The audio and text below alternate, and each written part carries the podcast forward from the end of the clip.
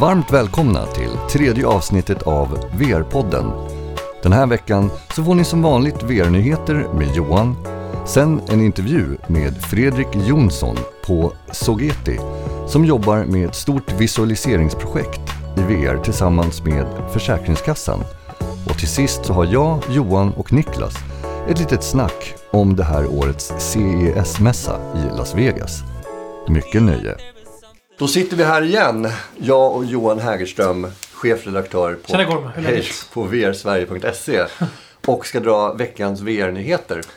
Precis, det är väl är det tredje gången gilt nu? Tredje gången Ja, gilt, tredje, fantastiskt. tredje episoden. Tredje gången bättre. Tredje, det blir Tre gånger bättre. konstant Ja. tre gånger bättre. Eh, nu är det ju veckan efter CS-mässan. Just det. Eh, och det tricklar ju fortfarande ut ganska mycket nyheter från den mässan som jag inte har hunnit med. Men en grej som kom upp på mässan eh, veckan där, det var att HTC nu kommer med ett, ett eget uppgraderingskit till HTC Vive. Och eh, det de kallar det, de kallar det för Deluxe Audio Strip. Eller Strap. Mm.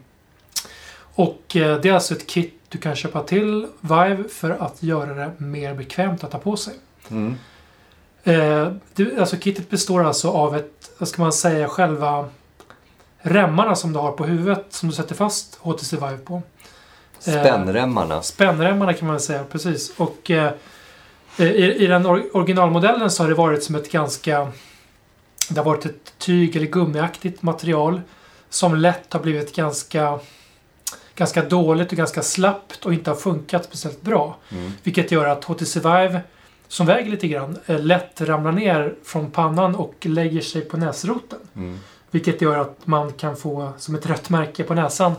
Eh, vilket, och det är inte speciellt bekvämt helt enkelt i längden. Men med det här nya headsetet så är, går man mer mot en eh, konstruktion som liknar det som Playstation VR har i. Som är en, en rigid eh, konstruktion som man helt enkelt som inte är gjort av gummimaterial utan mer fast och plast liksom. Och som man skruvar med, med liksom en stor skruvknapp på baksidan för att tajta till dem. Just det. Ehm, och dessutom så kommer de, det här kittet med inbyggda hörlurar då, så att man, man eh, slipper ha ex, externa hörlurar. Det där är ju en sån, det är ju såna små detaljer som man fixar Mm. till nu. Men som faktiskt gör skillnad. Just det där med att ha påbyggda hörlurar är ju en väldigt smidig grej med Mm. Oculus Riften. Precis. Speciellt vi som, som demar för ganska många personer och ganska många olika personer varje vecka så är det ju att slippa ytterligare en sladd framför ögonen eller eh, fastsatt på huvudet är ju klar fördel. Men jag tror även att det kommer göra att eh, folk kommer kunna använda Vive ytterligare lite längre utan att det kommer kännas gammalmodigt eh, själva när ergonomin ökar så pass markant. Mm. Eh, så det var det Och första. vad kostar den? Eh, jag tror att det ligger på någonstans runt 200 dollar. Mm. Vilket kan tyckas ganska mycket för en plastbit som borde egentligen ha funnits där från början. Eh, Men jag tror att HTC kommer sälja det som ett, som ett tillbehör för dem som vill he- helt enkelt ha en bättre upplevelse. Mm. Och det finns ju ganska många av dem. Så vi får se vad priset landar på. Men runt 200 dollar. Kanske blir 1500-2000 kronor. Eh, Vi får se om det funkar. Eh, grej två är också från HTC faktiskt. Mm. Eh, där HTC har ju en, en, en egen, ett eget ekosystem som, de het, som kallas för Viveport. Som är deras front-end eh, affär där de försöker sälja appar. Precis som man normalt köper appar på Steam till Vive så kan man även köpa det på Viveport som Mm. är en, en tredje affär så att säga. Eh, och, Så det är eh, som App Store eller Google Play? Ja, eller som Steam. Eller som Bara Steam. att det är HTC som äger hela, hela, hela affären så att säga. Mm. Eh, och där, där eh, Richard Steiber som är eh, president på Viveport eh, berättade under förra veckan att man kommer börja med en så kallad prenumerationsmodell. Ungefär som, ska vi säga, Spotify. Man betalar en fast kanske 99 kronor i månaden eller någonting. Mm. Han har inte berättat hur mycket det kommer kosta. Mm. Och så får man helt enkelt tillgång till stora delar. Ja, inte hela biblioteket men åtminstone stora delar och framförallt de bästa delarna, som man säger. Ehm, och eh, förut, för att det är så här, när man, när man köper appar för VR så finns det redan idag, redan idag så finns det alldeles för många. Och det är ganska svårt att, att se och hitta alla bra grejer som finns. På Steam finns det redan nästan, jag tror det finns 900 VR-appar redan. Mm. Ja, jag läste tusen bara Ja, för någon dag sedan. Precis, och eh, det är ju stort sett helt omöjligt att kunna hitta dem. Och eh, tyvärr så missar man väl ofta ganska mycket faktiskt bra saker som finns där. Eh, när alla grejer inte kan synas på samma ställe.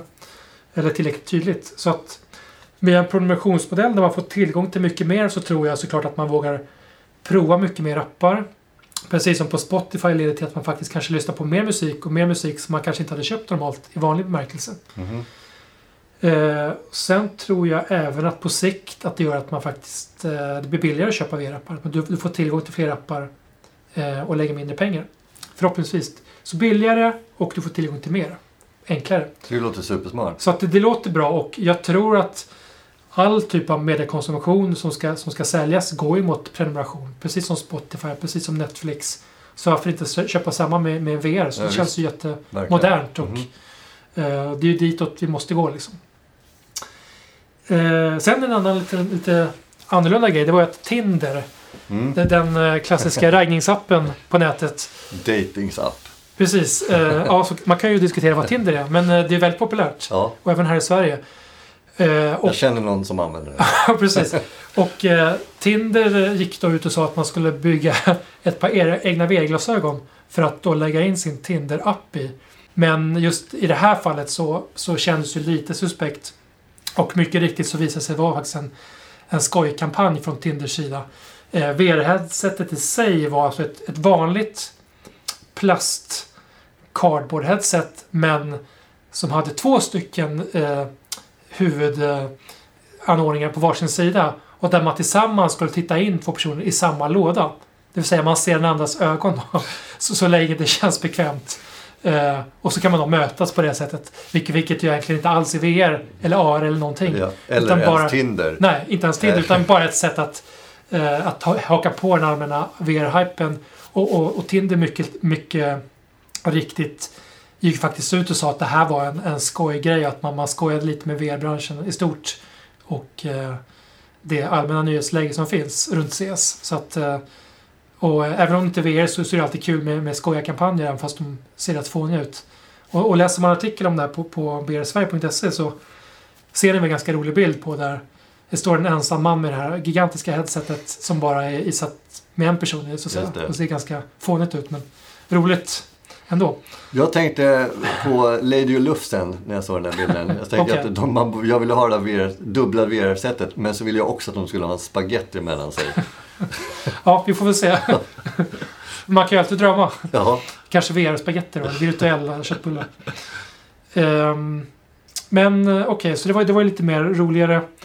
Men en- och nu, nästa grej är, är något mer allvarligt då, eller ganska mycket mer allvarligt, är ju att Facebook och Oculus är ju indragna i ganska rejäl rättsprocess eh, som startade i häromdagen i Dallas. Och det är alltså den, den stora klassiska spelutvecklingsstudion Zenimax som ligger bakom ganska stora titlar. ehm, Doom, ja, Quake, Quake. eh, och en rad andra grejer. Eh, som nu stämmer Facebook i det här läget för att man hävdar att Facebook, vid, när, Facebook köpte Oculus 2014 för 2 miljoner dollar så gjorde Facebook det i full vetskap om att Oculus hade stulit eh, produkter och utvecklingsmaterial från Cinemax. Och som jag har förstått det när jag läste det där, allt är via John Carmack. Ja. Som då är en, en stor person Ja, inom för mig är ju det närmaste en gud man kan komma. Ja, Och han, är ju, det- han har ju verkligen en, en kultstatus i, i spelutvecklingskretsar just för att han är den personen som låg bakom Doom och Quake. Som Mhm. är ju grundaren till First Person Shooters mhm. överlag. Eh, och han har väldigt hög, högt anseende i, i de kretsarna. Eh, det som hände var ju att eh, John Carmack eh, jobbade på Zenimax. För att Zenimax köpte upp id Software som John en gång startade. Mm. Och i med den uppköpet så övergick John Carmack till att jobba på Zenimax under ett år. Och tog bland annat fram Rage, tror jag var senaste Mm, spelet han tog fram, som är ganska populärt. Men eh, ni som känner till John Carmack, vi kanske, kanske inte så många på den här podcasten än, så kan jag berätta att han eh, är ju en person som är ganska speciell. Han, är, han är verkligen ett geni när det kommer till att utveckla nästa teknologier och eh, har alltid försökt se framåt på olika sätt när det gäller just olika saker. Och bland annat VR då. Så han har ju alltid varit en stor förespråkare för VR. Och eh, så hände det då att ungefär någon gång 2013, 2014 så mötte Carback nämligen Parma Lucky som Mm. är grundaren till Oculus Mm. på ett forum. Där även jag hängde på den tiden. Mm. Eh, Så jag minns än idag den, den mailtråd, eller den forumtråden där Cormac, Palmer, jag och 20 andra hängde och pratade om eh, hur man skulle bygga någon sorts prototyp VR-headset. Liksom. och den här, den här forumet som ni kan gå in och kolla på, som heter meant to be seen 3D.com eh, är ju ett, ett nördforum för de som hade tyckt om det här med VR lite tidigare. Då ja. har funnits under tio år tror jag. Där man egentligen snackade om vad man byggde, byggde för teknologi i källaren själv och så snackade man med andra. Och det var ett litet tajt gäng som pratade om vad man vill göra. Och då hade Palmer gått in och berättat att han hade satt ihop någon sorts låda i källaren. Eh, och nu ville börja sälja en sorts kit runt det. Det var innan det hette Oculusens, Mm. eller Rift. Och innan eh, den här jättekända Kickstarten. Ja, precis. Så det var året innan. Mm. Men i alla fall, för att göra en här jättelång historia väldigt kort så kom även Cormac in i den här tråden. Och alla vi bara wow, här kommer John Cormac liksom. Och var, han var jätteintresserad. Eh, och den här stämningen då, för att återgå till, till nyheten här. att eh, Stämningen handlar om just den tiden när Palmer och Cormac möttes. Någon gång under 2012, Carmack 13, 14. fortfarande är på Zenimax. Precis. Och sen huruvida... Huruvida han... Eh, för, för Carmack slutade sen på Zenmax och började på Oculus Mm. när det blev ett företag. Och att han då... Zenmax hävdar helt enkelt att han tog med sig tusentals eh, tekniska dokument ur sin laptop på Zenmax Mm. innan han slutade och började på Oculus. Och sen att Facebook kände till allt det Ja, här precis. innan de gav dem en massa pengar. Precis, och eh, eh, Zenimax... Eh, eh, nu finns det ju två sidor av saken och vi lägger ingen värdering här egentligen. Men Zenimax hävd, hävdade det vi har berättat hittills att de rent av stal. I ond tro eller vad man kallar det. Och med, medan Facebook, Carmack och Oculus hävdar att det inte alls var så utan eh, Carmack faktiskt eh, eh, erbjöd eh, Zenmax att börja satsa på VR. Mm. Till och med att börja bygga en tidig version av Oculus Rift som Zenmax skulle finansiera. Mm. Eh, men då enligt Carmack så gav han det erbjudandet till Zenmax och de tackade blankt nej. För att Mm. dels hade de inte kunskapen, de hade inte tid och inte pengar och ingenting egentligen. Eller visionen. Visionen Mm. för att fatta det. Medan Carmax var ju stensäker. Mm. Eh, så att just nu pågår rättegången och eh, Zenmax som även stämde Facebook, det gjorde de först efter som Facebook hade köpt Oculus för 2 miljarder dollar. Så det var inte så att de, de, de stämde Oculus utan det var först när de märkte att det fanns väldigt mycket pengar. Ja. Helt plötsligt så vill de göra, som vissa säger, en cash grab Mhm. på, på Facebook som har ju gott om pengar i kassakistan. Så vi får se eh, hur det går. Ehm, Det känns alltid tråkigt när man efter eh, liksom inser att det är strategiska drag. Och inte att för att man kan ju, någonstans kan jag i alla fall jag empatisera med någon som är passionerat investerad i någonting och känner att de har blivit felbehandlade. Ja. Men när man inser att det bara är ett marknadsstrategiskt drag, att det är så här, ja, här, vi, har, vi har en procent chans här. Att för att de är värda så här mycket pengar. Och vi har kanske 35% chans att vinna det här. Och på så sätt få in 200 miljoner dollar. Mm. Det är värt att göra det. Det är värt att satsa de Ja, jag pengarna. antar att det är så. På att få ut de pengarna. Liksom. Precis, det är tillräckligt stor chans att Ja. tjäna någonting Ja. som gör det värt det. Liksom. Men samtidigt är det väldigt tråkigt för att eh, eh, vem som nu än har rätt så, så sätter du lite skugga på hela den här romantiska bilden av att det lilla Oculus startade med, eh, med, med tonåringen Palmer i spetsen som lyckades få kontakt med den stora fantastiska Carmack. Och så blev det Kickstarter och sen blev de uppköpta av, av eh, Facebook för eh, 20 miljoner kronor, eller miljarder kronor. Mhm. Vilket är enorm, eh, en romantisk historia liksom. Eh, Så det sätter ju lite, lite, lite skugga på det Mm. innan vi vet riktigt vad som har hänt. Eh, Får vi se om vi får reda på det eller om de kanske löser det bakom stängda dörrar och bara säger att alla är kompisar igen. Ja. Men hur som helst. Det pågår just nu och man kan följa det om man kollar på, på sajten. Ehm, det var väl egentligen det jag hade. Jag hade en, en liten till grej här. Eh, det var att eh, ett företag som heter Pimax, eller Pimax, eh, som är en kinesisk headset-tillverkare. nu har kommit ut med sin Pimax 8K headset. Just. Och, och jag ställde frågan tidigare i veckan om det är kanske en Vive-dödare till och med. Därför att eh, man kallar det 8K, det låter ju väldigt så här, populärt och det låter så bra som att det är framtids... det måste vara många pixlar, eller hur? Mm. Och, och mycket riktigt, eh, headsetet består av helt enkelt två stycken 4K-skärmar som sitter framför skallen i som i en vinkel. För er som har sett headsetet från, från Starbreeze som heter Star VR så påminner lite samma sak som en... Det är som en eh, ganska, ganska bred headsetlösning med stor, två stora skärmar som sitter i vinkel. Eh, man, och eh, jätteintressant och sen är det också lite lustigt att Pimax marknadsföring runt det här påminner extremt mycket om HTC Vives bilder och deras eh, kreativa redskap för hur de ser ut på nätet. Liksom. Eh, det var exakt, nästan som en kopia av både Oculus och HTCs eh, marknadsföringskampanjer i hur man väljer färger och bilder och eh, även handkontrollerna såg ut exakt som Vives handkontroller. Och, eh, så jag kan tänka mig att de har spunnit på det ganska väl. Så, så det var intressant att kolla då. Men sen visade det sig då att eh, om man läser lite mer så de här gigantiska skärmarna fortfarande är grundade på LCD-tekniken och inte eh, OLED. precis OLED-tekniken. OLED. Mm. Eh, vilket gör att de är mycket, mycket ljussvagare. Vilket gör att upplevelsen i VR blir ganska mörk och därmed ganska dålig tyvärr. Mm. Eh, eh, och sen så har den heller inte det här som vi kallas med heter positional tracking. Som vi nu tar för givet Mm. när vi pratar om dyrare VR-glasögon. Att man ska kunna gå fysiskt i rummet och därmed VR-upplevelsen rör sig runt den. Det finns inte heller. Eh, nu säger i och för sig Pimax själva att de både ska byta ut eh, skärmpanelerna och lägga till eh, room scale tracking eh, vad det lider.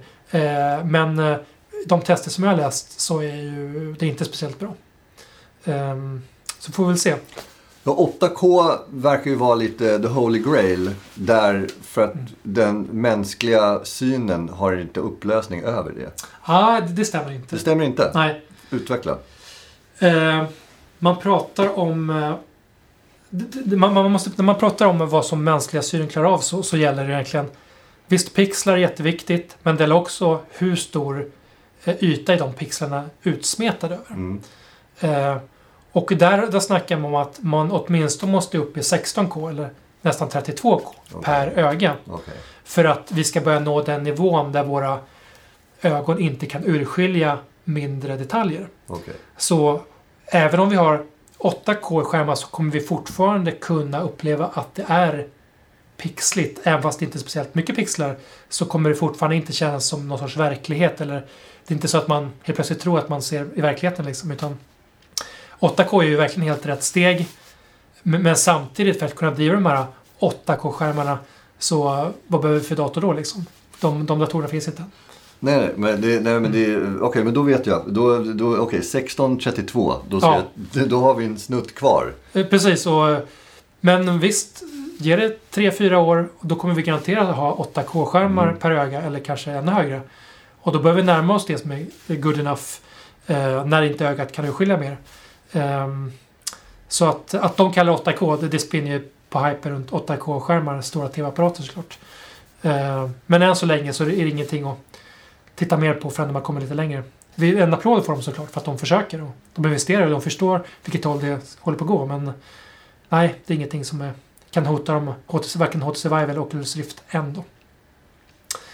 Så det var väl eh, veckans nyheter, lite lagom kort så.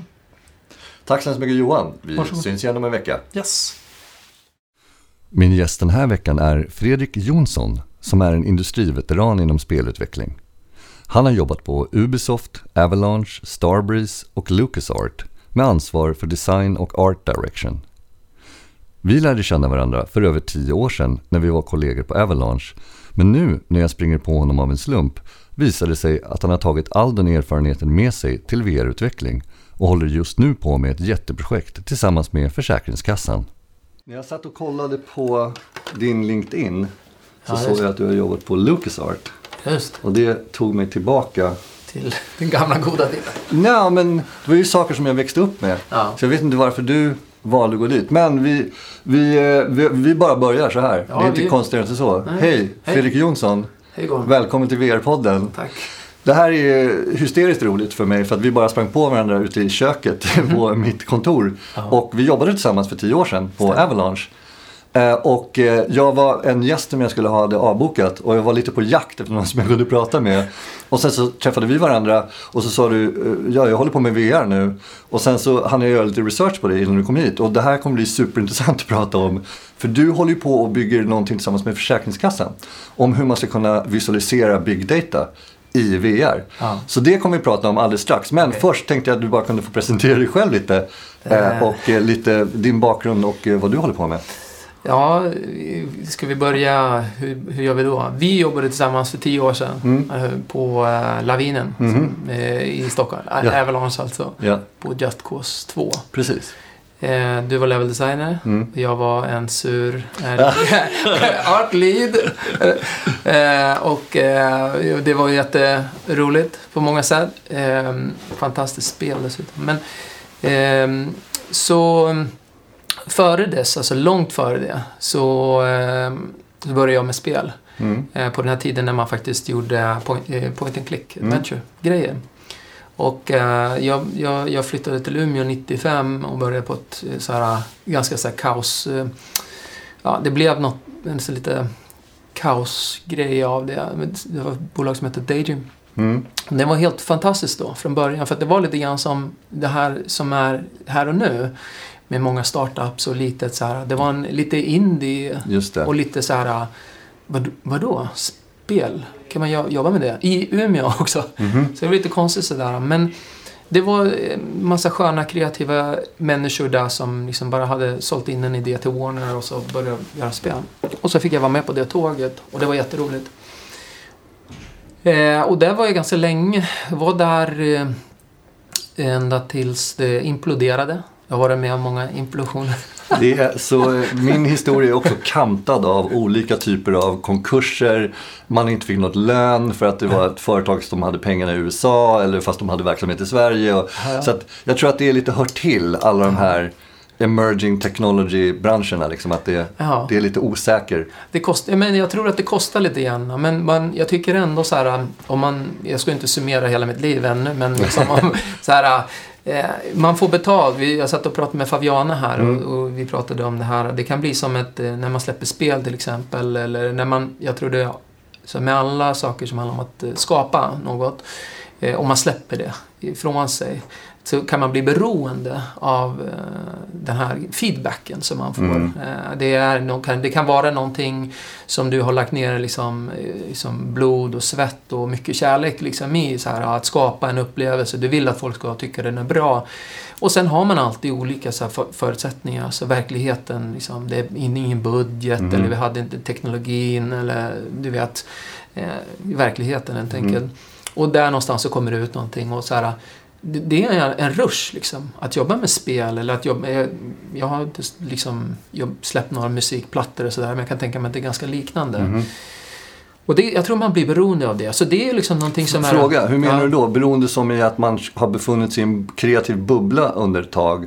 Och sen så är man så här, jag inser att mitt perspektiv på den här projektet, den här medieproduktionen är så pass liksom, jag har suttit i det här rummet så länge och man blir beroende för feedback för att man eller nej, för, för, förstår Ja. du? Vad, vad är, det, för att man behöver liksom extern bara så bekräftelse för det man har, har gjort? För att man inser att det, det, är en balan- det är en sån skör balans. Ja. Att man kan också ha helt fel. Att någon kommer in så här, okej det är ju snyggt, men, Men, ja. den här grejen är den är helt, det här kommer ju ingen fyraåring vilja ha. Och du Nej. säger åh nu när du säger det, it's, nu är det superlogiskt. Ja, ja, ja. Jag var helt blind. Ja. Eller hur, hur tänker Ja, du? men Liksom? där, nej men det, dels tror jag att det alltså man, man utvecklar någon så här, Det handlar ju om, eh, vad kallas det, eh, alltså craft på engelska. Mm. Vi säger, eh, alltså hantverk. Mhm, Det är ett mhm. hantverk att göra spel. Det är som Mhm. att knyppla eller Mhm. någonting annat. Och liksom, det, det kan man liksom tycka är så jävla roligt att bara sitta och knyppla liksom, och göra häftiga grejer som andra ska uppleva. Så att, ehm, Eh, sen finns det olika faser, liksom, den här kreativa skapandet. Sen är det grinden som är liksom så bara ah, shit, jobba, nu måste jobba." vi göra den här skiten också. Och så sen är det den här ruschen när liksom så här, hur ska det tas emot liksom? Eh, tycker vi likadant eller vad, hade vi det. fel liksom, för två år sedan när vi drömde ihop den här Just grejen? En sak som jag är jättestolt över, Ja. vet du vad det är? Det är mina vänner på Coldwood. Ja. Jag var med och startade när, när Daydream imploderade Mm. 2003. Då startade vi ett bolag i Umeå som heter Coldwood Interactive. Mm. Och de, nu, nu var inte jag med där så länge, tyvärr. Jag ville ju det. Eh, men de fick ju liksom, de fick ju grinda i hur många år som helst. Men sen släppte de liksom Jarny. Och fick, vilken kärlek de fick. Och jag är, så glad och jag är så stolt över att känna dem. För att de är fantastiska utvecklare och eh, duktiga på allt sätt och vis. Men, men de fick ju jobba alltså från 2003 till 14 liksom, innan de fick den här Ja, ja. eh, riktiga så här, bekräftelsen. Liksom. Och, det- och det, jag tycker det är så... mm, Det, det, det finns något vackert i den historien. Liksom. Det gör det. Ja. Det där är... Jag funderar över det ibland, just genom historien, hur många kreatörer som aldrig nådde fram. Mm. På grund av bara massa så random omständigheter. Ja. kan vara hur geniala som helst, hur motiverade, jättebra idéer. Men så är det bara någon faktor som är så här, det fanns inga pengar. Eller född i fel kultur, fel tid, fel ja. familj, fel, Ja. du vet, fel färg, fel vad det nu än är. Och så bara fick man aldrig komma fram till bordet och man kunde aldrig realisera det där. Nej. Och så funderar man ju lite då och då, vem är jag i historien? Är Ja, jag en av dem som kommer att kunna få förverkliga alla de idéer man har? Eller är jag ytterligare en av dem som bara blev en i statistiken av de som hade massa idéer men det bara, det bara blev ingenting? Ja, ibland vill man ge upp, eller hur? Men, Nej, men jag bra. tänker att det hör till. Jag Ja. tänker att det hör till lite den kreativa processen att Mm. man slängs lite, Ja. lite fram och tillbaks. Men Sogeti, Sogeti, ja men det är en eh, IT-konsultverksamhet Amen. som är global Global. och du jobbar här för Sogeti i Sverige. Ja, Sundsvall. Och du kommer en lekmanfråga. Ja. För jag sa ju UI och UI-design en massa år. Och nu Ja. så dyker ju UX upp. Ja, Vad är skillnaden mellan UI och UX? Åh, herregud. Eh, det ibland ser man ju annonser på liksom, ja, vi behöver en UI slash UX-designer. Och det är då man börjar skratta. Ja. Eh, för då är det någon som inte har förstått det. Egentligen är ju, det är ju så här, eh, UI är ju user interface. Mhm. Det är alltså gränssnittet. Mhm. Eh, och UX det är user experience. Okej. Så själva upplevelsen. Be- be- Berätta, berätta lite om eh, Sogeti men framförallt Försäkringskassan och eh, Ja. VR-visualiseringen. Det här är ju jätteintressant. Just det. Eh, jo, men det, det, som är, det som är det riktigt roliga med det, det är inte att det är VR. Det är... Det handlar om att, att förstå saker. Alltså jag är nyfiken. Jag vill veta hur saker fungerar. Liksom. Ja. Jag, så här, jag skulle önska att jag hade så mycket tid att jag kunde börja plugga igen. Ja. Eller något sånt där. Jag vill lära mig grejer. Liksom. Jag vill förstå liksom, hur funkar eh, världsekonomin. Ja. Liksom. Vad, är, vad är BNP? Ja, vi pratar mycket om det verkar det som. Men vad, vad, hur fungerar det liksom? Och hitta så jag, vill, jag vill förstå saker. Och jag tycker liksom det finns en eh, kille, Hans Rosling, Mhm. som är helt magisk Mhm. på att, eh, på, att eh, på att förklara saker. Mm. Han utbildar mig eh, i, på ett roligt sätt. Eh, ett sätt som får mig liksom att förstå saker som var, om jag hade läst det hade det varit så tråkigt så hade jag hade det bara somnat. Eh, men nu lärde jag mig någonting och liksom, kanske hans alla liksom, data inte heller är så himla roliga så, här, men approachen han har, alltså den, den metoden han använder. Eh, och, liksom, jag, och, och just att han gör det visuellt. Alltså han visualiserar någonting. Det är ju här är ju... Ju mer vi lär oss om hur vi fungerar som människor så förstår vi hur dåliga vi är. Mhm. Det här med liksom hur vi kommer ihåg saker, hur vi konverterar intryck till minnen, hur, hur vi verkligen lär oss. Liksom. Och, och, och liksom så tittar man på sådana här eh, situationer som skolan eller att förstå saker och så, är så här, använder vi troglodytverktyg. Liksom. Ja, men vi ska läsa. Men vet, vet du inte att när man läser så kommer man ihåg dåligt? Liksom. Mm. Kan vi stimulera det på något annat sätt? Och jag brukar prata om eh, liksom, när jag spelade Pirates på 60, 64. Mhm. När jag växte Sid upp. Myers. Ja, jag visst. Love that game. Jajamän. Och så var det piratat, så man hade ingen karta. Då fick man ta en karta ur en kartbok och så seglar man omkring och lota Ja. och, och fä- fäktas och grejer. Havet, Ja. ja. Så att nu är man ju kung liksom. Så här, säg Port-au-Prince och liksom Ja. prickar det på en gång Ja, på kartan. ja. Och då är det så här, ja men det är ju ett sätt vi lär oss på. Att, att simulera, att spela rollspel, att alla de här grejerna. Så det är ju, det är ju, där, där konverterar vi liksom eh, det vi är i, i nuet till minnen. Och där finns det någonting, liksom så här med att visualisera saker, att få förståelse för saker. Och det här pratade jag lite grann om på eh, föredrag. Eh, och och jag, jag hade ett föredrag på Dataföreningen i, i Sundsvall då, tidigt liksom, eh, när jag började på Sogeti. Eh, så pratar jag om det här med men big data. Vi har så sjuka mycket, alltså mängder data. där. Men hur, hur tar vi del av det? Det är ju som... Hur, hur gör man? Hur, Mm. hur visualiseras det? Är det liksom Hans Rosling som har designat det? Mm. Jag hoppas det. Mm. Men det, det verkar inte vara det. Nej. Eh, och, och så sa jag så här, men det här är så här, med VR, det som är häftigt med VR idag, även fast det är så dåligt som det Mm. är, för det är jättedåligt på många Mm. sätt, så är det så här, det erbjuder en canvas. Det erbjuder eh, en, en yta som liksom inte tar slut. Mhm. Jag, jag, jag är så här, det spelar ingen roll liksom hur stor skärm du har. Liksom, när du ska in med ett Excel, en Excel-grej. Liksom. Mm. Du får aldrig plats. Mhm. Och då blir det det här, ja men då måste du, jag måste ta någon jävla spak på skärmen Mhm. och dra i den och åka liksom åt sidan. Eller ta upp en hand och dra det här. Det är ju som ett virtuellt papper så här. Mm. Och så sen så får och så, så här. Men med VR så är det ju så, du har inte den begränsningen. Det finns inga ramar. Mm. Men du, är så här, du har en helt öppen canvas liksom. Och plus att vi har ett djup. För att VR idag är ju stereoskopiskt om man inte pratar med, med mobil-VR och det där Nej. grejerna. Eh, så äkta liksom VR, det du har ju ett äkta djup, djupseende. Det Mm. har du ju inte ens på den här skärmen. Liksom. Det är, du är ju som en cyklop. Liksom. Mm. Och eh, det tyckte jag då, det här är ju kanske en möjlighet att titta på komplexa strukturer och se så här, någonting som vi människor är jättebra på är ju mönsterigenkänning. Mhm. Liksom, från när vi var ute och liksom jagade tigrar och Ja. grejer. Eller Eh. flydde tigrar. Ja, Jaha, ja, vi, vi var ju olika lag. Olika stammar. Nej, jag kommer definitivt från gruppen som sprang. Alltså. Ja. Ja, ehm, men liksom... Eh, så mönsterigenkänning är en del av det hela också.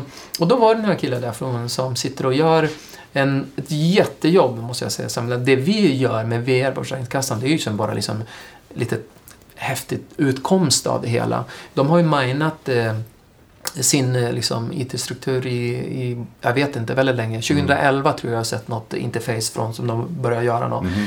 Då har de försökt att visualisera det här liksom i, på, men på vanliga skärmar med webblösningar och sådär. Så att VR är ju som en, ett visualiseringsben av flera. Mm. Och, och det, det häftiga är att man har portat liksom, de har gjort den här miningen av data som egentligen är att koppla ihop eh, alla program, skript, Mhm. eh, eh, hela skiten eh, med eh, relationer till varandra. Alltså så man vet liksom den här lilla kodraden, den, liksom, den anropar den här databasen och i sin tur den går dit och dit och dit. Och det här det gör man ju för att man ska ha, få samsyn. Att man vill förstå hur sitt system ser ut. Deras system, IT-system, de var ju tidigt ute och liksom såklart med IT. Mm. 50 plus år liksom. De, de skojar väl ibland och säger Mm. men liksom en del av arkitekterna som byggde det där, de är döda liksom. Ja. Så det är som en, och, och, och att liksom, och även om en del har säkert full koll på hur det ser ut liksom i alla de här, oh, jag menar det är ju sådana viktiga system dessutom. Ja. De har, det är väldigt mycket säkerhet. Så att, eh, kanske någon förstår hur det är, men hur han eller hon ska kommunicera till de andra kollegorna eller när vi ska göra så här, du vi ska förbättra någonting, vi ska klippa den här kobolgrejen här. Hur, vad kommer det påverka? Vad får det för liksom effekter på systemet? Så det har ju drivit liksom Försäkringskassan i många, många år. Alltså, ja. Vilken dag, vad är det de vill få ut för någonting? Vad vill de kunna se för någonting? Relationer. Okej. A- Men liksom vilken data är de hem... Vad, vad är det du... Hur har du jobbat med att visualisera det? Vi har ju, vi har tagit, datan finns i, i en da, en grafdatabas som heter Neo4j som Mm. vi kör. Eh, och då har vi bara byggt ett, liksom ett ramverk för att liksom, eh, få in det i Unreal. Mm. Eh, och eh, sen har vi skapat liksom, eh, våra egna regler och kan man säga kläder på datat Mm. i Unreal. Mm. Och så har vi jobbat mycket med det här med interaktionsdesignen och sådär. Lånat mycket koncept från Tiltburst till exempel. Mm. Och jag menar, det, det, är- det är ju det här som är det roliga. Det, det, det, det är nytt. Som vi får labba oss fram. Mhm. Vi är verkligen så här, folk pratar om att ja, men vi ska vara agila och skrum och så här. Vi är jätte, jätteagila. Och vi har, eh, vi har jättebra som respons från eh, Försäkringskassan. Det, är här, eh, det, det är en av de sakerna som känns att det gör roligt. Man tänker ofta på Försäkringskassan som en stor koloss tråkiga. De säger Mhm. nej, man får inga pengar. Mhm. Eh, Men de har en vilja att bli bättre. De, de vill verkligen så här, eh, hur kan vi liksom göra medborgarnas vardag snabbare, enklare, mer intuitiv och, och sådär. Så de, är de jobbar ju mycket med sin webb och sådär. Men även här, det här handlar ju liksom bakom. Liksom. Mhm. När du trycker på så här vabba-knappen i webbfönstret, så här, vad skickar det för signaler hit och dit och så här. Ja. Och då vill man så här, om vi kan analysera det, om vi kan titta på den datan och förstå den, då kan vi faktiskt göra systemen bättre. Vi kan opta. Ja. Och det är det som är hela syftet. Så syftet handlar om att opta för att göra liksom eh, mer stabila system, mer säkra system, eh, minska liksom fel Eh, det är som när, ja, när de sjösätter någonting och det går på tok, jag menar, då, då går ju stora larmet där. Liksom. De, det, så just för deras säkerhetstänk. Liksom. Eh, så de har en önskan av att liksom bli bättre för vår skull. Och det, det tycker jag är jättebra. Men, men, eh, men det skulle inte gå med liksom vilken eh, projektledare som helst. Vi har en jättebra projektledare, Andreas Henningsson på Försäkringskassan, som är verkligen så här. Vi har hela tiden varit noga, och det här kanske man ska säga också för att en del tänker så här, men Åh, Försäkringskassan och VR! Ja. Idioter! Varför det? Jo men för att, vad fan, det är mina, det är mina det, liksom? pengar. Ja. Ska de köpa VR-hjälmar nu då? Mm. Eh, och, och för att de förstår inte det här vad syftet är. Liksom. Mm. Och syftet är, jag menar, vi har ju inte kostat alls mycket. Liksom. Och så det, det, det bästa har varit att vi tar allting i såna här, som jag också tycker att man ska applicera på hur man gör spel. Liksom. Vi har en relation. Eh, någon som betalar, någon som utvecklar. Oftast så, eh, brukar det kunna se ut så. Och att man gör det så här, eh, du vet i, spelbranschen, då, då gör man en vertical slice. Man gör en slags en demo. Och så går, tar vi nästa steg och så här. Oftast så brukar det spåra ur och så blir det så här, men vi måste göra det. Tre år senare har man gjort någonting och alla hatar varandra. Liksom. ja. Men, men här har vi varit noga med att efter varje, varje fas har vi utvärderat. Och vi, började med en fråga som var så här, kan VR vara en, en plattform där vi kan förstå datat bättre? Mm. Och, och, och, och vi, vi kör fortfarande. Vi, vi kommer fortsätta nu under 2017. Så den, den, den, den frågan har hela, har hela konstant, varje gång, eh, blivit ändå så här positivt. Ah, vi är inte klara. Det är inte helt perfekt. Det är inte så här. Tror vi på det fortfarande? Ja. Och vi, vi har vi satsat lite till. Har ni under processen, just när ni har börjat illustrera data och börjat liksom skjutsa in data och kunnat illustrera data på ett nytt sätt. Har ni eller folk från Försäkringskassan bara fått några sådana här aha-insikter? För att de har kunnat se det på ett nytt och det blivit så här, oh wait, Ja. nu ser jag plötsligt korrelation med de här grejerna. Ja. Jag har inte sett det tidigare för att det här har varit begravt i flera olika databaser. Ja. Har ni haft någon sån Men moment? det, det, jag, jag, alltså jag gillar ju det här med att man är transparent. och Mm. Att man bjuder in folk och att folk får ta del och så får man negga lite grann och så får man säga, då får vi också liksom ett annat perspektiv på det. det är jag, jag tror verkligen på det här med att man, man ska vara öppen med det man gör. Och så här. Vi har ju visat det här på stora mässor. Vi har stått på webbdagarna i Stockholm eh, för ett år sedan och visade då var det svinflummigt och liksom så bara sjukt abstrakt. Ja. Liksom så här, wow, det här är jätteknarkigt. Men det var, jag fick en jättebra respons och jag blev så glad från någon, någon, en, liksom en industri som man ibland kan tycka är så konservativ. Jag menar, Mm. eh, Eller i alla fall har idén är konservativ. Ja. Det kanske inte är det. Kolla här, jag fick en kommentar från en kille på NCC som sa Jag ser arbetsplatsolyckor. Ja. Ja, och så sen var det annat. Det kan vara liksom marknadsfolk som Ja. kom in och bara sa, ah, jag fattar ingenting, helt Mm. värdelöst. Ja. Men, men då tar vi den responsen och så går vi vidare. Och då har vi bytt system. Vi börjar med Oculus nu och Vive och så Mm. sen så här, har vi provat med så här, vi streamar ut det live på YouTube liksom och gör någon presentation och sådär. Så vi håller på att labba mycket. Det där vill jag fråga om. Du, du nämnde att ni jobbar i Unreal. Ja, Och det var ett aktivt val istället för Unity till exempel. Ja Och hur, varför gick ni, var Oculus först och Vive sen? Är det trackingen? Vad, hur kommer berätta lite om systemvalen? Ja, nej, men det var ju bara helt naturligt. Vi har ju bara åkt med. Liksom. Vi började med, med, med min eh, Oculus, för att liksom, Viven fanns inte. Mm. Det var där vi började med, gjorde en proof of concept och liksom demade sådär. Eh, och visade på, på, på Försäkringskassan men även på webbdagarna första gången. Sen, sen, bytte vi, sen kom ju Viven och då naturligtvis så här, vi, vi kan gå omkring. Vi har de här, eh, som en del kallar dem för vantar, Mm. alltså controllersna. Mm. Det, jag tycker de är jättejobbiga. Säger en del. Och jag tycker också, ja det är klart att de är jobbiga, visst, men eh, de är ju lite grann som en, som en TV-dosa där man Mm. byter kanal på. Mm. Det är som en, en, en, någonting som har vikt. Mm. Så att de känner ju så här. De representerar också någonting som att när du tar på dig brillorna och så ser du dem där första gången så bara "Men de är ju här, de, Ja. jag ser dem ju! Ja. Så de representerar någonting som vi tar med oss från den här världen in i den andra världen Mm. också. Och, så att jag tycker att de har ett syfte ändå. Liksom. Sen är de klumpiga och mäckiga och sådär, visst. Eh, men det blev naturligt att vi skulle gå med, med, med Viven naturligtvis. Det var ju bättre kvalla, det var bättre tracking, vi har liksom större yta, vi har de här uh, vantarna och, och peka på saker med. Och så eh, sen... Eh, så det föll liksom ganska naturligt. Och sen var det väl bara att vi... vi eh, ja, Unreal. Jag jobbar med Unreal ganska länge. Jag har petat, jag har gjort lite grejer med Unity också men Eh, vi hade en, eh, en eh, programmerare, då, kollega till mig på Society, eh, Mattias Östberg, som eh, gillar verkligen Unreal. Han är ju en IT-kille, jobbar med IT liksom eh, hur länge som helst, hela livet och, och sådär. Och, och, har liksom ändå labbat med det med att eh, göra spel hemma och mm. körde med Unreal. Och då, då möttes vi det. Det var bara det na naturliga valet. Sen, sen meckar vi ju så HoloLens-grejer och då är det ju Unity, eller vi har gjort andra augmented reality-grejer också. Okay, då är det men, Unity. Men ja, precis, har ni testat samma system i augmented reality?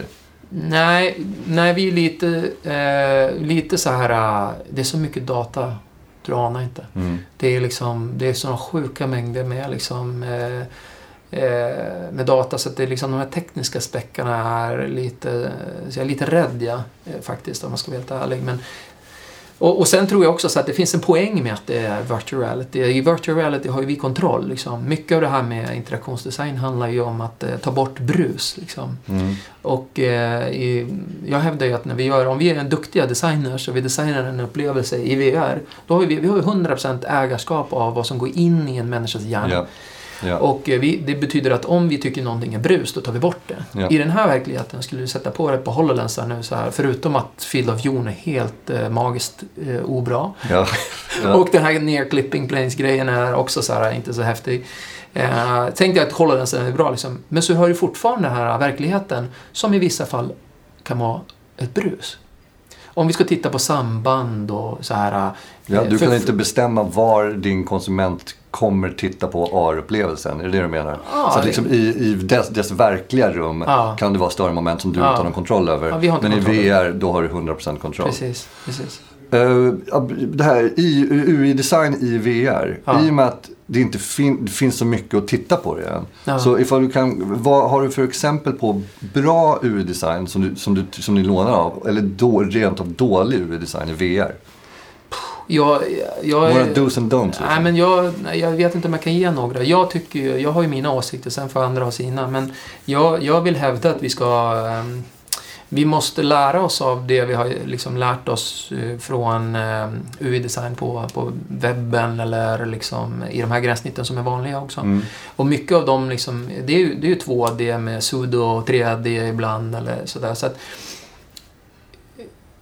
de har ju evolverat oerhört eh, på liksom ja, tid, jag vet inte hur länge jag ska säga liksom, men, men eh, GUIs har ju liksom evolverat mycket.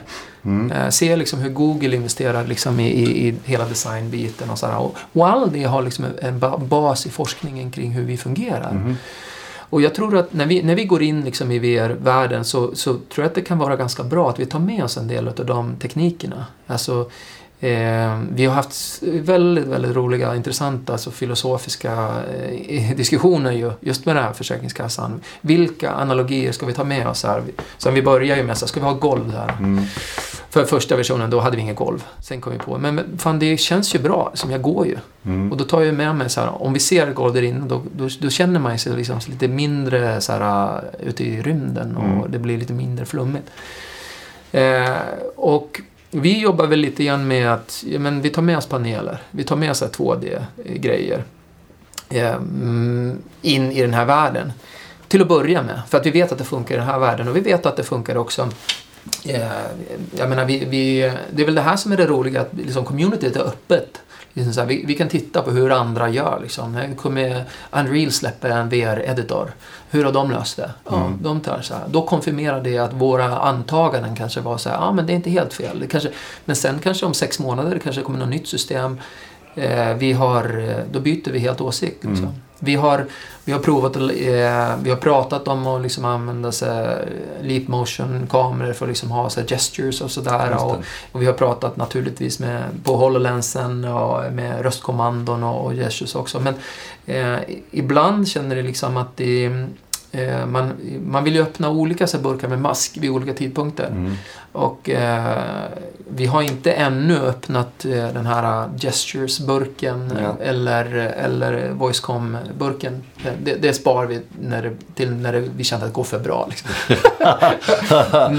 det flyter på Mm. för väl. Men, eh, men hur, många, hur mycket är översättningsbart från 2D Meat Space-världen in i VR? För jag tänker så här att de mjuka värdena, det vill säga det vi har lärt oss om mänsklig psykologi och mänskligt användarbeteende, Ja. de känns som ganska översättningsbara. Ja. Men vad det gäller själva design, i och med att allt är 3D och du kan gå runt saker och titta Ja. på det. Så tänker jag att det måste vara ändå saker som är så här, no maps for these territories. Ni måste hitta på saker. Mm. Och sen bara beta fram det.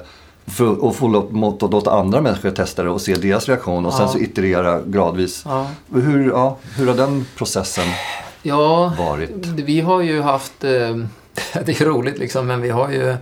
Eh, vi har provat med ljud. Liksom. Mhm. Eh, Ja, en, okej. en gång när vi, alltså, vi visade eh, på webbdagarna i Göteborg, då gick du in i en så här, det, här, det här rummet, som är det här datarummet, så här, som är liksom så här, men fan, åh gud vad mycket sci-fi det, det blev liksom. Ja. Vad tråkigt så här.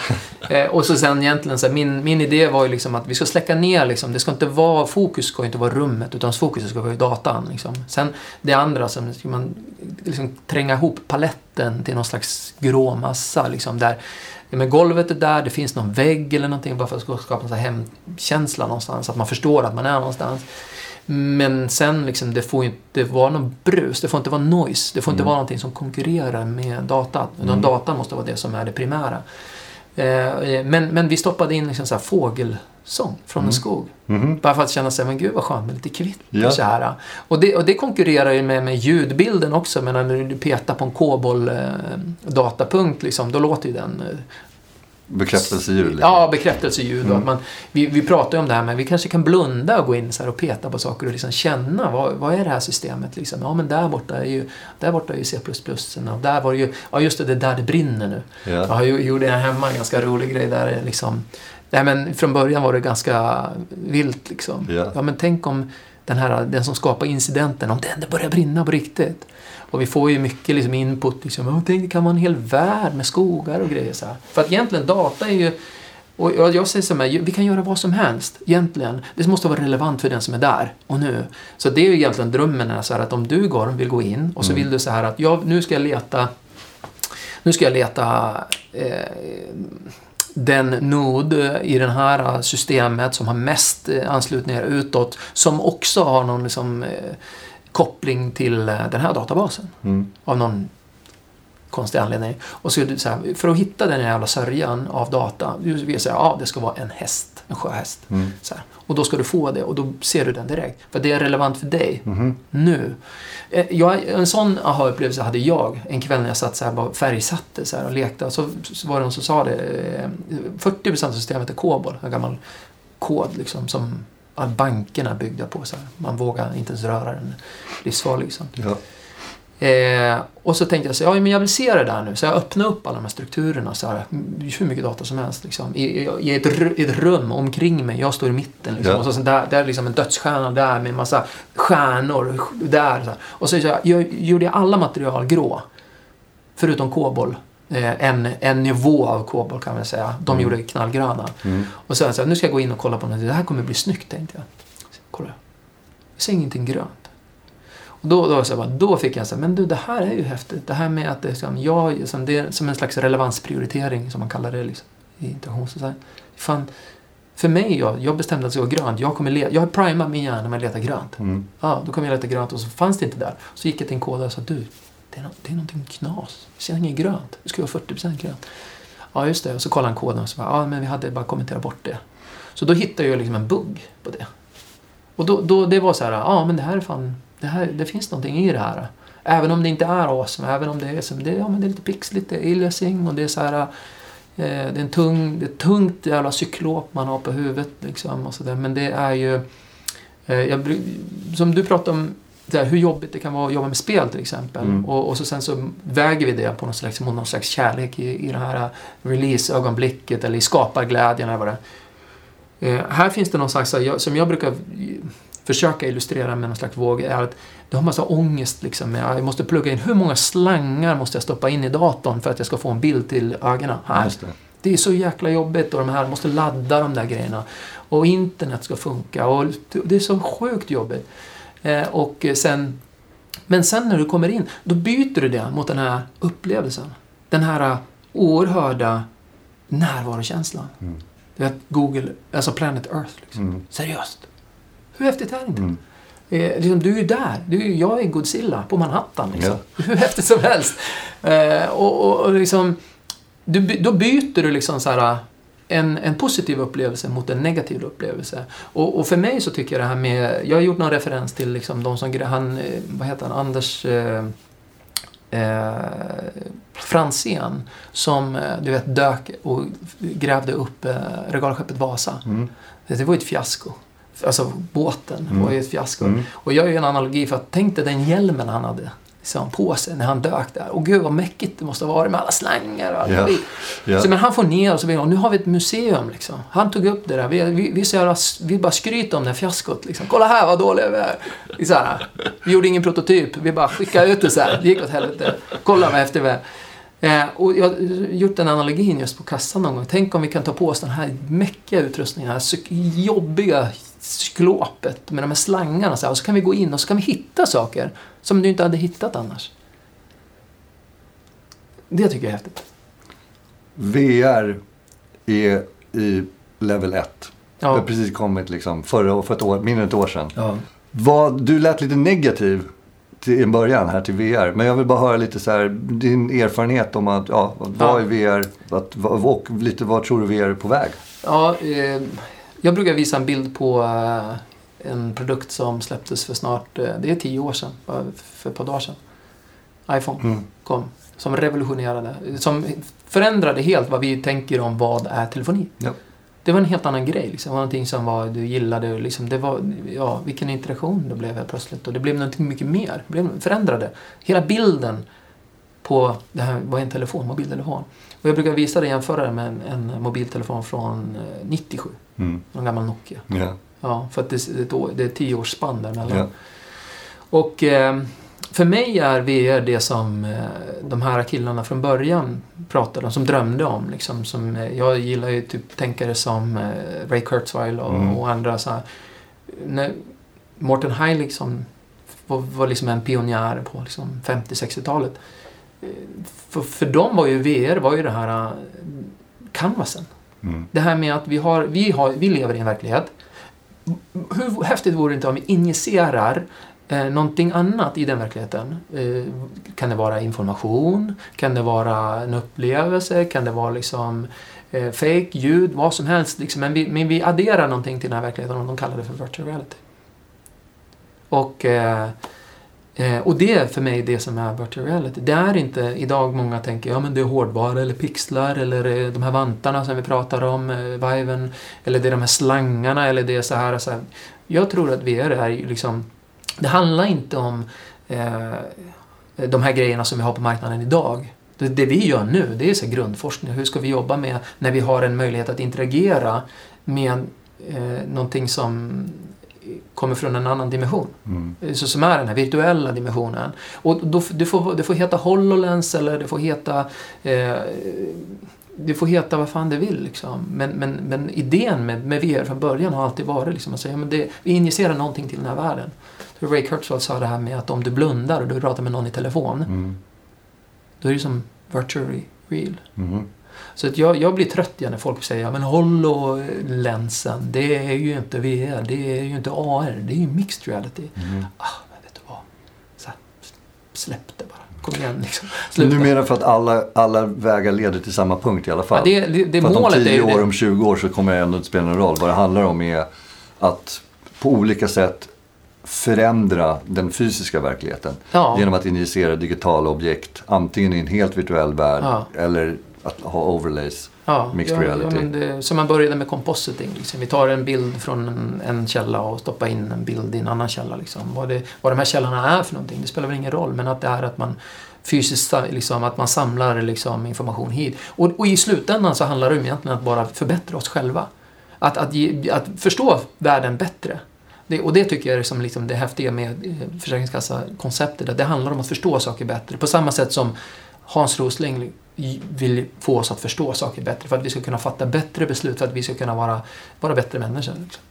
Eh, ja, och att man gör det med en, liksom, det är en upplevelse. Liksom. Det, kan, tänk, det kommer ju att transformera hur mycket som helst. Liksom. Ja, det är nästan det är helt omöjligt att prognostisera om exakt hur saker kommer falla ut. Ja. Det går att dra några så grova penseldrag och vara så här, det här kommer antagligen hända. Ja. För vi kan titta, precis som du säger, först ett tioårshack tillbaka och titta på tekniken som fanns där. Och sen ett tioårshack tillbaka där. Och sen så bara se vilken löjlig impact de har haft på i alla kategorier i Ja. våra samhällen. Vårt språkbruk, hur vi dejtar, hur vi umgås, hur Mm. vi söker jobb, hur vi konsumerar media. Liksom, det har bara förändrats och förskjutits till en grad att vi kommer inte ens ihåg hur det var för bara tio år sedan Nej. innan vi hade en smartphone i Jag fickan. jag jag Så att, och det här är ju, det är ju VR och AR nu. Ja, Eh, men som en liten avslutning ja, jag skulle jättegärna bara person för jag, nu, jag hann ju gå igenom din LinkedIn lite så såg jag att du hade jobbat på LucasArt. Eh, och för mig som, som växte upp med LucasArts spel eh, som Grim Fandango och Monkey Island och The Dig. eh, Så undrar jag lite, ett, var det så, eh, så hade, har du samma kärlek till det varumärket som du växte upp med? Ehm, ja, nej. var det därför du hamnade jo, där? alltså absolut. Jag spelade en del av de här spelen också. Vad hette det här när man kör motorcykel och Ja, full throttle. får throttle? Fast ja. det, då tänker jag att det är ju det som är Double Fine nu. Tim, what's his Ja. face, det var ju de som gjorde ja, det. Scha- Schaefer va? Ja, Schaefer, precis. Och, fast också Lucas som gav ut det hur som. Men ja, ja absolut. Nej, nej jag, jag har inte någon så här förkärlek. Jag är inte någon... Liksom, jag har inte sett alla Star Wars-filmer eller någonting sånt där. Utan det var, jag, jag kom dit för att jag fick chansen att jobba med en, eh, en gammal eh, kollega från Ubisoft. Mm. eh, Clint Hooking som, som eh, jag jobbade med på Splinter Cell 3. Eh, så han, han gjorde ju Splinter Cell 3 och sen gick han vidare och gjorde Far Cry 2 och, och hamnade på LucasArts. Det, det fanns en lite grann Ubisoft-touch på LucasArts vid den här tiden. Eh, Ubisoft har en jättebra kultur, skaparkultur och ehm, ehm, därför tror jag man man letar lite grann folk som har... Så att, så att Clint eh, tyckte att jag kunde vara en bra match där som hade på hans nya projekt. Eh, för att han... Det fanns en dröm om att göra ett open world. Alltså inte Kotor liksom, utan Mm. att göra en open world, Star Wars. Eh, lite grann som kanske... Ja men med tanke på att vi hade gjort... Eh, han, Clint hade gjort eh, Far Cry 2 så var det väl lite något liknande här, fast in i den här Star Wars-världen. ja. ja. visst. Och, och jag, jag, jag tycker väl att Star Wars är häftigt på många sätt. Liksom, de här gamla grejerna naturligtvis. Och de nya. Men, eh, men jag åkte dit för att jobba med Clint. Mm. Bara för att ja, han är en sån... Eh, han är för mig en sån... Eh, man skulle kunna, hade jag varit i Dalarna hade jag sagt att han är en djuping. Ja. Men han, eh, han vill förändra vad spel är. Alltså, han vill ta Ja. spelen till nästa nivå liksom, i att skapa, att få oss att tänka. Liksom. Jag, det, alltså, utbildning, det låter lite kanske stort eller vad man ska säga. Men han, jag, jag tror att han vill ta spel, spelen till en annan nivå. Jag har Eh, aldrig tänkt på det så. Alltså, jag pluggade ju spel vid Mm. tillfälle. Och då gick vi även igenom det som heter ludiologi. Ja, Eh, och så för mig är att sp- spel och lek är lärande. Ja, Det är, det är det enda sättet vi interagerar med vår Mm. omvärld mellan 0 och 10. ja, Man leker sig fram, man testar sig fram, man itererar sig fram. ja. Och då ser vi det som en naturligt inslag av vår utveckling. Och sen efter 10 så förväntas man att sluta leka. Ja. Och, och precis och sitta och man ska så här, trycka korvstoppa i sig information istället. Ja, ja, och man är så här, va, det här systemet funkar ju jättebra. Det är Ja. så här alla människor lär sig. Man tar och kladdar och stoppar in i munnen och Ja. klämmer och slår ihop dem och så ser man, du vet, vad händer om jag gör det här? Om jag Ja, häller vatten på den här, om jag stoppar den här Ja. under en bil, går den sönder, går Ja. bilen sönder. Man testar sig fram. Eh, så det låter ju, jag tycker inte det är dugg konstigt att Nej. man, att man i det där också vill, för det är inte, utbilda låter ju som du säger lite så här fonoben. Ja. Och vad det handlar om är just att ge folk, och det är där jag tycker VR kommer in och är jättespännande. För Mm. Ja. vi har inte haft någon plattform som har haft samma möjligheter och har den här immersiva, all encompassing, empati ja. Kopplingen. Så att du verkligen kan ge någon en, en insikt, en Ja. inblick, en erfarenhet som du inte kan få på något annat sätt än Nej. där. Och sen vad händer sen när man tar av sig hjälmen och är så här, ja. Wow. Okej, första, för, första liksom. gången jag läste om gender swapping med VR. Ja, liksom. ja, ja. Det är ju sådana saker som är så häftigt. Ja. Men du, jag måste dra till tåget. Ja, du, Hinner jag krama dig innan? Det vill du absolut Ja. göra. Fredrik, tack som fan för att du är här. Jättekul att du fick snacka lite. Um, ha en fortsatt bra. Ja, men, Fortsatt bra. Så, tack för att jag fick vara med. Lycka till med Försäkringskassan. Ja.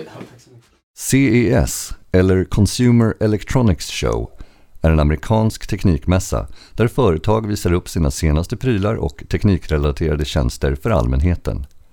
Över 165 000 besökare från 150 olika länder kom till Las Vegas mellan den 5 och 8 januari i år för att se hur de kommande årens tv-apparater, mobiltelefoner, drönare och laptops kommer att se ut. Nytt för de senaste två åren är ju uppsvinget i VR-produkter som visas. Och i nästa inslag tänkte jag, Johan och Niklas prata om de saker som stod ut mest från årets mässa och vad de kan tänkas innebära för alla oss som är intresserade av VR.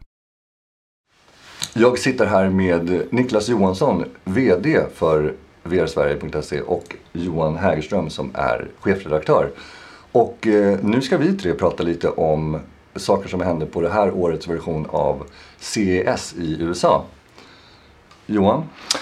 Eh, ja, jag, eh, det vore kul och intressant att börja med och liksom bara att alla får berätta vad man har för helhetsintryck av det. Lite snabbt bara. Vad tycker Niklas?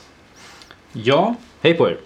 Ehm, jag har kollat igenom lite så här efter, efterintryckssamlingar på nätet och, och många där ute verkar besvikna att det är lite Mhm. inflated de- deflated ehm, klimat i VR-världen nu efter CES. Men man får inte glömma att CES är ett hårdvarucentrerat och konsumentproduktcentrerat event och VR är inte riktigt bara hårdvara framförallt. Det handlar mycket mer om content som inte är fokus där. Och eh, det är heller inte på konsumentnivå. Mycket är inte framme utvecklingsmässigt på konsumentnivå och mycket handlar om andra segment än konsument med professionell VR som jag heller inte syns jättemycket på CS. Eh, jag tycker också man ser liksom en eh, ganska tydlig skillnad från, från förra året. Som du säger, då det, det, CS är hårdvarucentrerat. Och eh, förra året så var det liksom första året som konsumentprodukterna kom liksom med Rift och Vive. Och då var ju Oculus och Facebook där och visade upp det. Men i år var det mer liksom tillbehören och applikationerna på VR tycker jag liksom, så, som visades upp. Och det är ju helt naturligt när, när alltså hårdvaran finns på plats. Då är det faktiskt det, man kan göra med den som är intressant.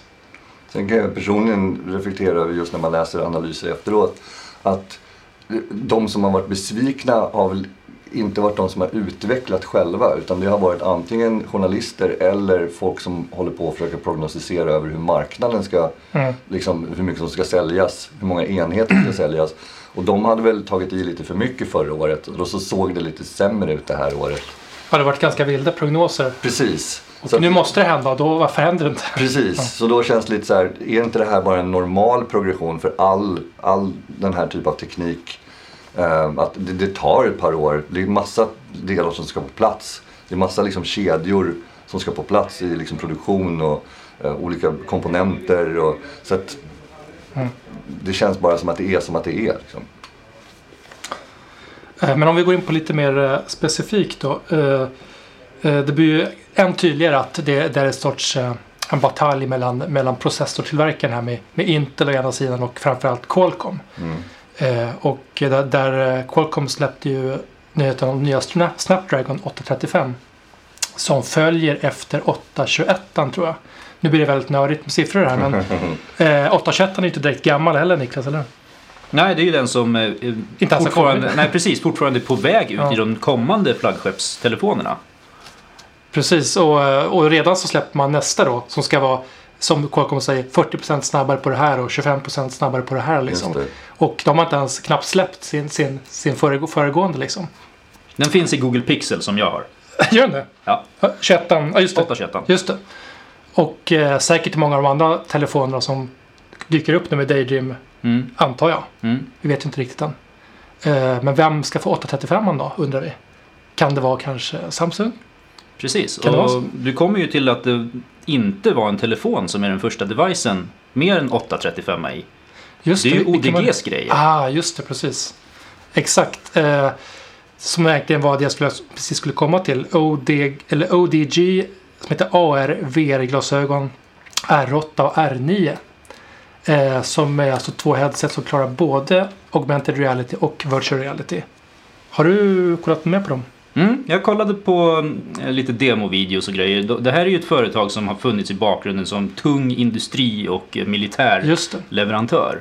Och nu med framförallt R8 så säger de att det kommer bli den första konsumentversionen. R9 är fortfarande lite mer B2B Mm. för dem. Och det är, ehm, R9 är lite tyngre, eh, R8 är lite billigare. Man pratar om ett pris på under 1000 dollar för R8 och närmare 2000 dollar för R9. Mm. R9 ehm, ska vara mer modulär. Den har en pryl Okej. på toppen som man kan ha- haka på olika grejer.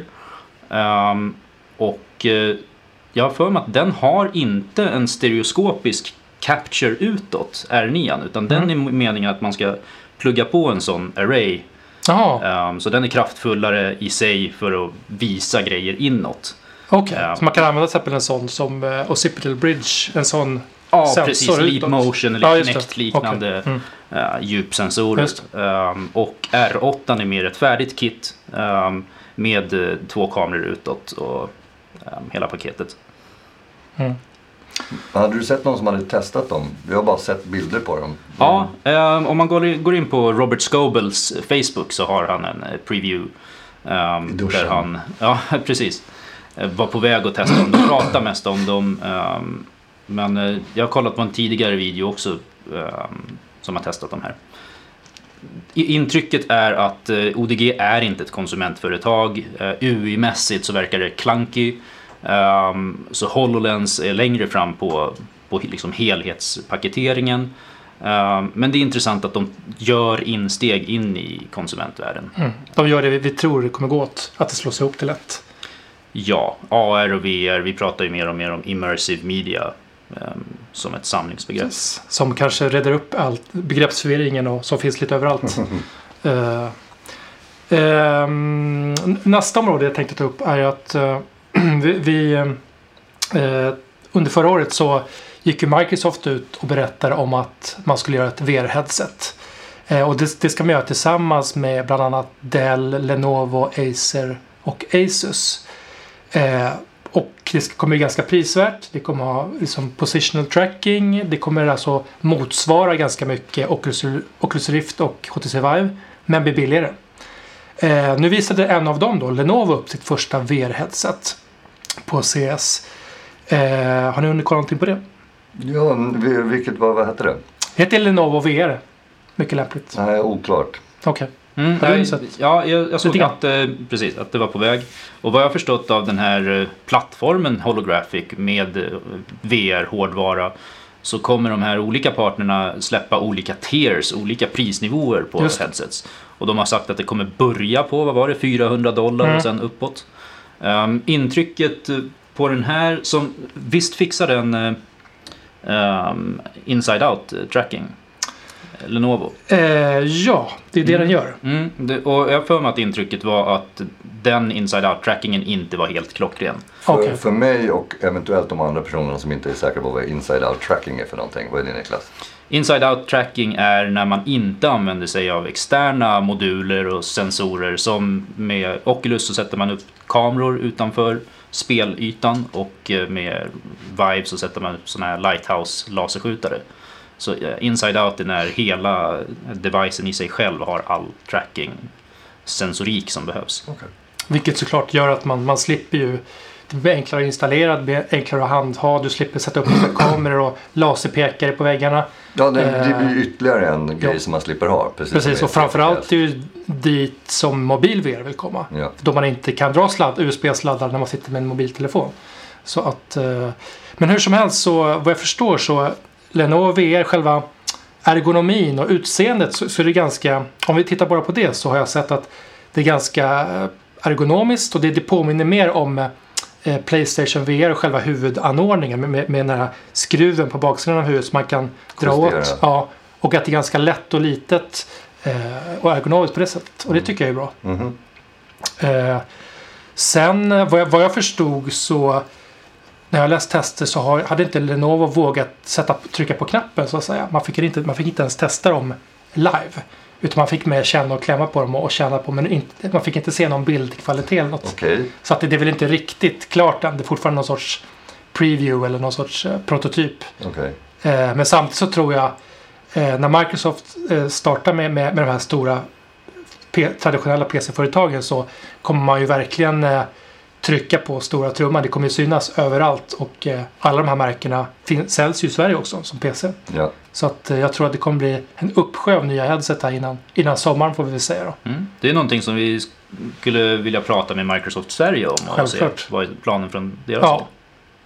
Och eh, när alla blir kompatibla med det här Windows Holographic, kanske nya, nytt UI för, för Windows. Vad är Windows Holographic för någonting? Ja, eh, jag vet bara att det är ett nytt sätt att använda Windows på ett holografiskt sätt. Eh, sen vad, vad det, det kanske är framtidens arbetsplats, framtidens sätt att jobba på. Jag tror inte Microsoft är riktigt hundra än på vad de vill med det, men det är ett samlingsnamn för deras eh, VR AR-satsning Okej. eh, vid sidan av HoloLens tror jag. Vet du Ja. mer Niklas? Ja, Som en förlängning av det Ja. man redan kan göra i HoloLens med Mm. att sätta upp Windows i sin miljö. Så kan man alltså sätta upp det holografiskt antingen i sin miljö som man ser omkring sig Mm. eller helt virtuellt. Eh, Och som då finns native och inbyggt i Windows 10 från början. Så, det. så det är ingenting extra du behöver utan det finns verkligen. Eh, vilket är jätteviktigt. Okej. Så det är precis, det är en förlängning av Windows-plattformen fast i VR AR. Ja. Samtidigt som det såklart är ett sätt för Windows eh, att bli en appplattform för det virtuella och därmed ge sig in i strid med HTC, Viveport Ja. och eh, Valve eh, och eh, Oculus. Och eh, Google Play och Precis. Så, det är där man tjänar pengarna på apparna och inte på hårdvaran. precis, och då kommer vi igen till liksom, mjukvaruplattformarna, Mm. inte fokuset den här gången. Precis. Eh, då, då, då kommer vi osökt in på eh, när vi pratar om de, de två stora eh, headseten så finns ju HTC Vive och Oculus Rift och Playstation VR. Men mellan de här tre så var det faktiskt HTC som syntes nästan bara på SES. Eh, och eh, vad jag såg så fanns varken Oculus eller Facebook där överhuvudtaget. Eh, och det kan vi prata om varför och varför inte. Men när det gäller HTC så släppte man ju själva det här nya uppgraderingskittet som är ett tillbehör för att göra huvudinfästningen på huvudet eh, enklare så att säga. Och så släppte man den som en ny Vive Tracker. Till det här huvudstrappet så var det ju också integrerade eh, Precis. headphones. Deluxe Audio Strap. Mhm. Ja. Eh, jag gillar verkligen att det kommer med ny- integrerade hörlurar. Mhm. Det är Ja, ju det är verkligen ett superbra. plus ett för, för Oculus Rift hittills. Eh, Framförallt för oss som demar för många liksom. Eh, men även att det blir enklare, man slipper en sladd på skallen. Eh, den här trackern då, har ni hunnit kolla på den? Den här lilla pucken som ska vara så magisk. Ja, Ja, Niklas? har hunnit kolla och eh, ja, den, den väcker många tankar och, och de visade några konkreta case på den. Det är ju en, eh, det är en förlängning av, eh, det är som ett, eh, en API, hookpoint Mm. för hårdvara. Mm. Eh, så att vem som helst utvecklare ska kunna göra grejer som man fäster i den. Vi kan bara beskriva vad det är lite för den som lyssnar och inte känner till. Det, är- tra- alltså Vive Tracker är som en liten grå låda som är helt fristående. Den drivs på batterier.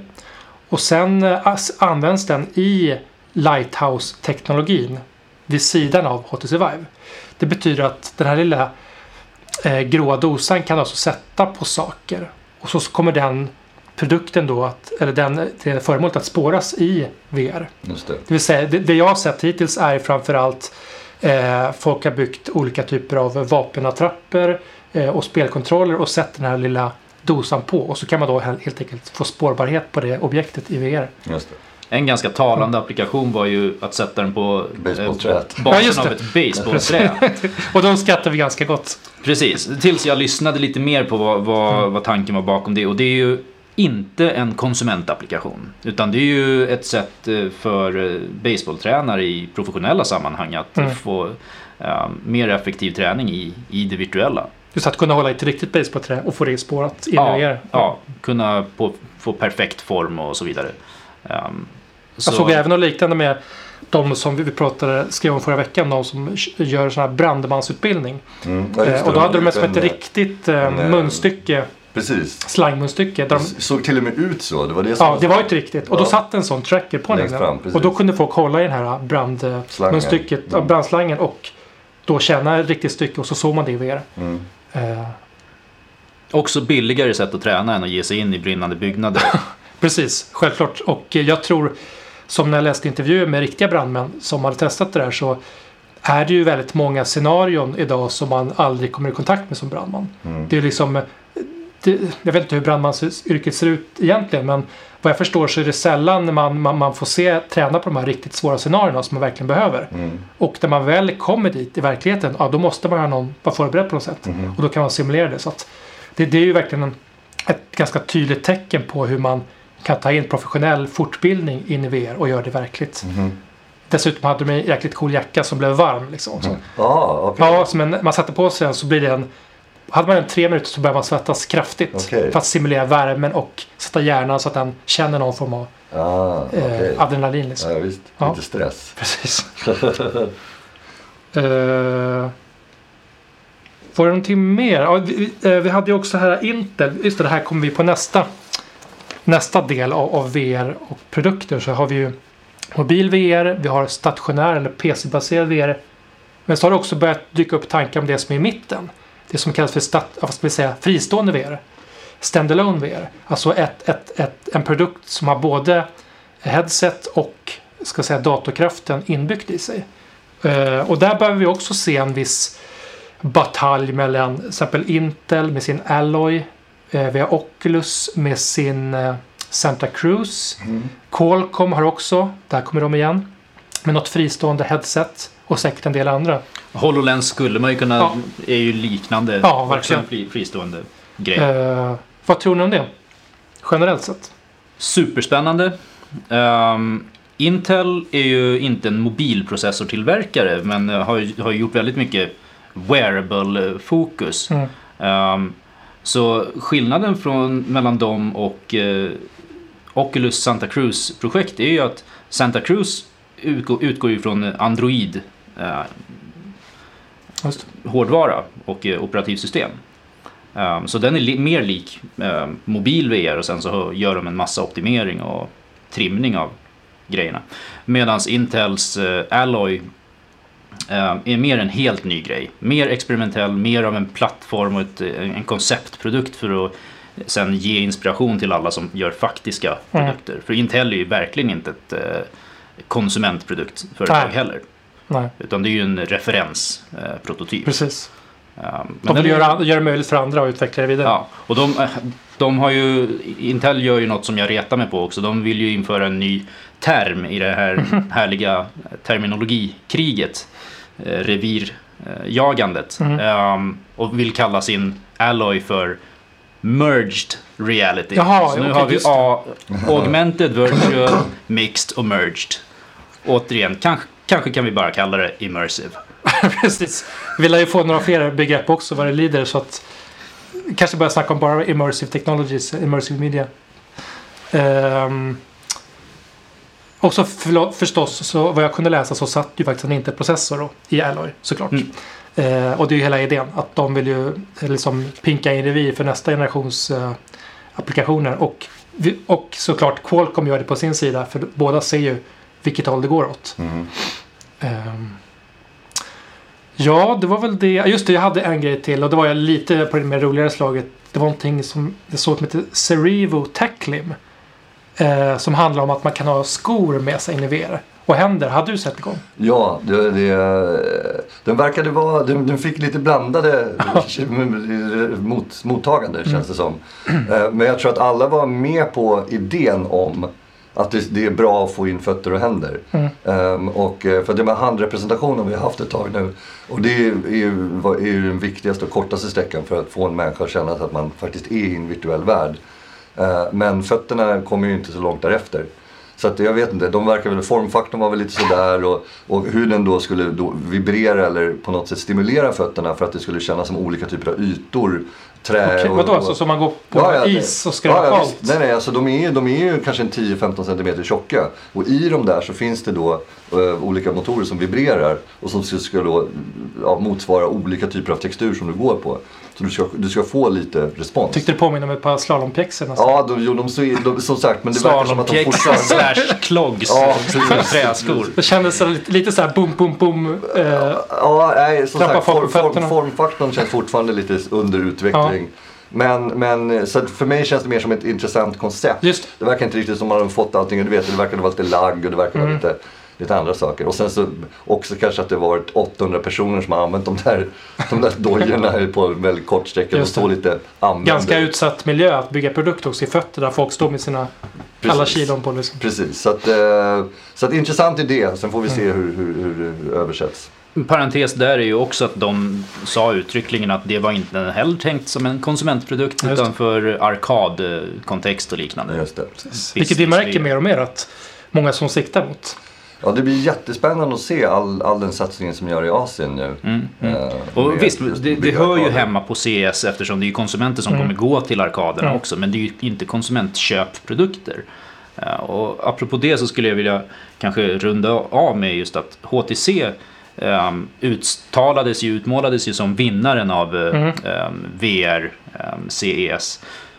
Och de presenterar ju en massa grejer som, som visar på bredden i, i deras ansats. Mm. Ehm, för HTC visade Viveport, eh, sin app, App Store, att de hade en subscription-modell, så. Netflix-liknande Mm. VR-app-konsumtion på gång. Mm. Absolut. Ehm, och eh, de pratade även om en eh, content, ett content-system för just arkadägare. Eh, Så de tar en bredare ansats helt enkelt. Mm. Och det är lite grann därför Facebook antagligen inte vill vara med i den här rundan av matchen med Oculus. För de har ett knivskarpt konsumentfokus Mm. med, med hela sant, ja. Det här börjar faktiskt urskilja sig någon form av två vägar framåt. Ja, Som har varit lite otydligare tidigare men nu faktiskt börjar man börjar märka liksom att Det är ju ett resultat också av Mm. att Vive är två företag. Det är ju Valve som eh, caterar till Mm. konsumentsidan. Eh, st- största spelplattformen liksom. Och sen HTC som är ett konsumentelektronikföretag. De gör mobiler och liksom allt annat. Eh, vilken tror du kommer bli mest framgångsrikt eller båda lika viktiga? Jag tror att vi kommer se- se utkristalliserade väldigt tydliga segment av VR där vi kommer se tydliga vinnare. Ehm, och eh, HTC gör väldigt mycket spännande på arkadfronten som jag tror är väldigt viktig för att sprida premium VR. Jag tror inte att alla kommer ha en Vive eller Oculus Rift-liknande grej i hemmet. Det är en eh, entusiast, ett entusiastsegment. Mm. Som är jätteviktigt att det finns, men det är inte, det är inte där vi kommer se miljardanvändande. Vilket är varför Santa Cruz och, Mm. och Gear VR är intressanta som Mm. Och varför Oculus-satsningar. Facebook äger båda, båda liksom. Precis. Ja. Eh, Men båda kanske kan leva. Och Absolut. båda är lika viktiga. Absolut. Ja. Tack så hemskt mycket för att eh, vi fick eh, lyssna lite på era, tankar och eh, insikter. Eh, vi återkommer nästa år och eh, gör en, en, en ny recension av den årets mässa. Eh, på återhörande. Tack så mycket. Tack så mycket. Och det var allt för den här veckan. Podden går nu att hitta på Stitcher och snart också på iTunes. Om du har förslag eller åsikter är du hemskt välkommen att skicka dem till mig på gorm.vrsverige.se. Ha en fin helg så hörs vi om en vecka igen.